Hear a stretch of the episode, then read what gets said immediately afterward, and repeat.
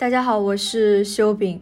我呢是一个特别爱看热闹的人。之所以会喜欢科学，是因为这门学科非常热闹，有很多可以猎奇的地方。看的越多呢，我越有一种感受：科学家们并非刻板印象当中的一板一眼。他们的人格中存在很多不安分的成分，对什么事情都带着孩童般的好奇心，经常会发现一些人身兼数职，特别的不专一。比如这里提到的三位：托马斯·杨、理查德·费曼和纳博科夫。他们像是一群不知疲倦的人，花了一生的时间去玩，玩出了新的花样，让我很羡慕。第一位要介绍的科学家是托马斯·杨。杨氏双缝干涉实验是科学史上最重要的实验之一，几乎是惊世骇俗的。做这个实验的科学家叫做托马斯·杨。我最开始注意到他呢，是因为看到他会一些杂耍的技艺，甚至还会走钢丝。一个科学家爱杂技，这不仅没有打破我对科学家的想象，反而契合了我对他们的预设。很多人以为科学家是非常严肃的，只会按部就班的工作。其实不然，科学家总是会对各种事情充满好奇，喜欢尝试新鲜的事物。一个科学家会杂技，那么直觉告诉我，这个人可能还尝试过别的东西。了解他更多以后呢，果然发现他是百般武艺的。除了走钢丝，托马斯·杨还会演奏各种乐器。他擅长骑马，会制造天文器材，在一家大的保险公司担任过统计检察官，并且做过航海援助的管理工作，编撰了《大英百科全书》，同时还是一个语言天才。他掌握了包括希腊语、拉丁语、意大利语、法语等多门语言，并且呢，在1813年提出了印欧语系的分类。刻在他墓碑上的悼词是。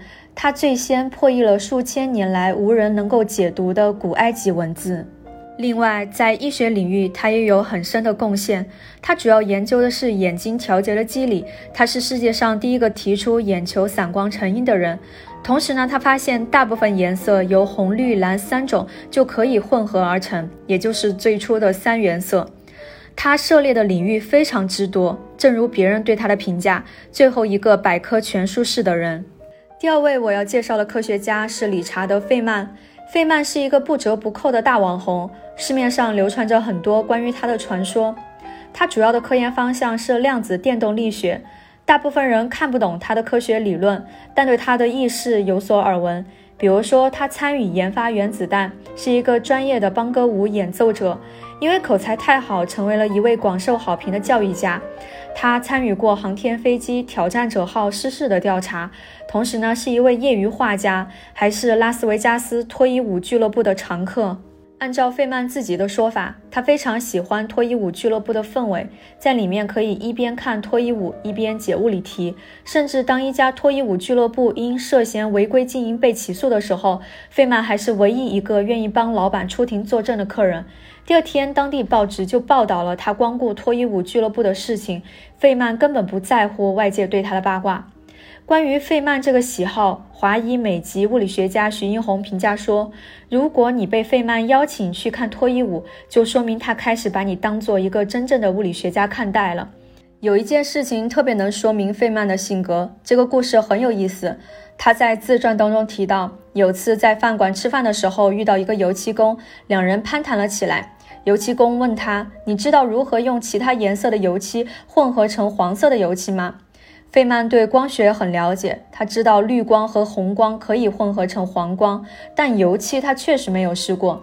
他迟疑地说：“要是不直接用黄的，我不知道你怎么搞出黄色的油漆。”油漆工说：“你把白色和红色的油漆搅合在一起，就是黄色了。”费曼很不解，他认为白色和红色的油漆只能混合成粉色的油漆，怎么会变成黄色的呢？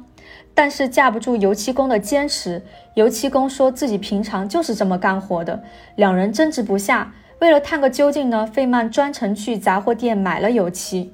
油漆被买回来以后呢，油漆工就开始搅和油漆了。他一会儿加一点白的，一会儿加一点红的，搅和了很久还是粉色的。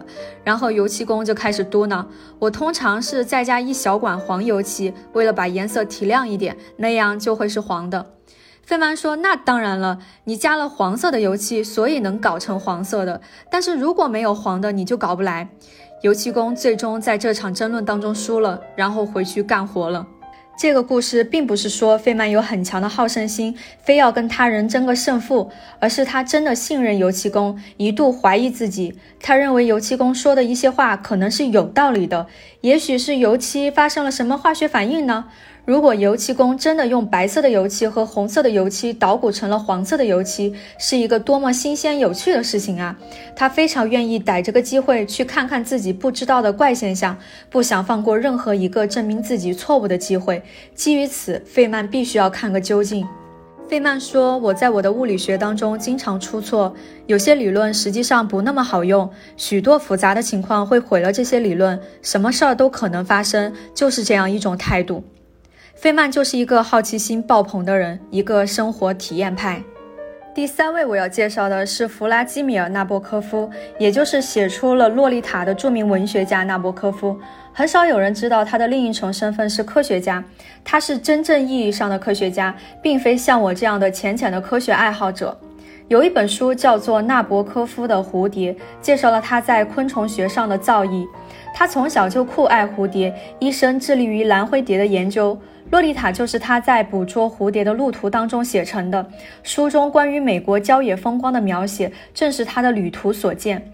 同时呢，他是哈佛大学比较动物学博物馆当中鳞翅目昆虫区的策展人，发表过几百种关于蝴蝶的专业论述，利用了生殖器解剖的方法为灰蝶进行了系统的分类，是发现蓝灰蝶迁徙轨迹的第一人。一九四五年，纳博科夫提出了一个假说，认为蓝灰蝶起初是在亚洲进化，在一千万年的历史进程当中，经历了五次大迁徙，这些蝴蝶先后穿越白令海峡来到美国。他的这个说法是基于多年的观察和推演，并且在二零一一年被证实了。伦敦皇家学会学报刊登了此项研究，科学家通过基因测序技术肯定了他的假说，这也是纳博科夫作为科学家的成果之一。很多人问纳博科夫为什么要研究蝴蝶，这似乎是一个非常偏门的领域，不像文学家该涉足的。他这种行为有时会被认为是古怪的，但他却震惊于自己身边的学生对昆虫、植物的知识的匮乏。对于他来讲，探寻大自然的过程是极其愉悦的。他说，文学带来的快乐和在显微镜下发现蝴蝶的一个器官，或在伊朗或者是秘鲁山腰上发现的一个未被描述过的蝶类的乐趣相比，就不算什么了。虽然我不曾像纳博科夫那样喜欢过蝴蝶，但我理解他研究蝴蝶时的快乐心情。沉迷于一件事的时候是幸福的，是让人羡慕的。科学家们的生活离我很遥远。但我能想象他们的乐趣。我之所以要学习物理，也是为了在心灵上离科学家们更近一些。同时呢，物理离我的日常生活和本职工作非常的遥远。我在生活当中几乎可以不用到任何物理知识。正是因为这种遥远，给了我做物理科普的动力。它让我得以生活在两套体系里，帮我连接跨领域的朋友，体会生活在别处的快乐。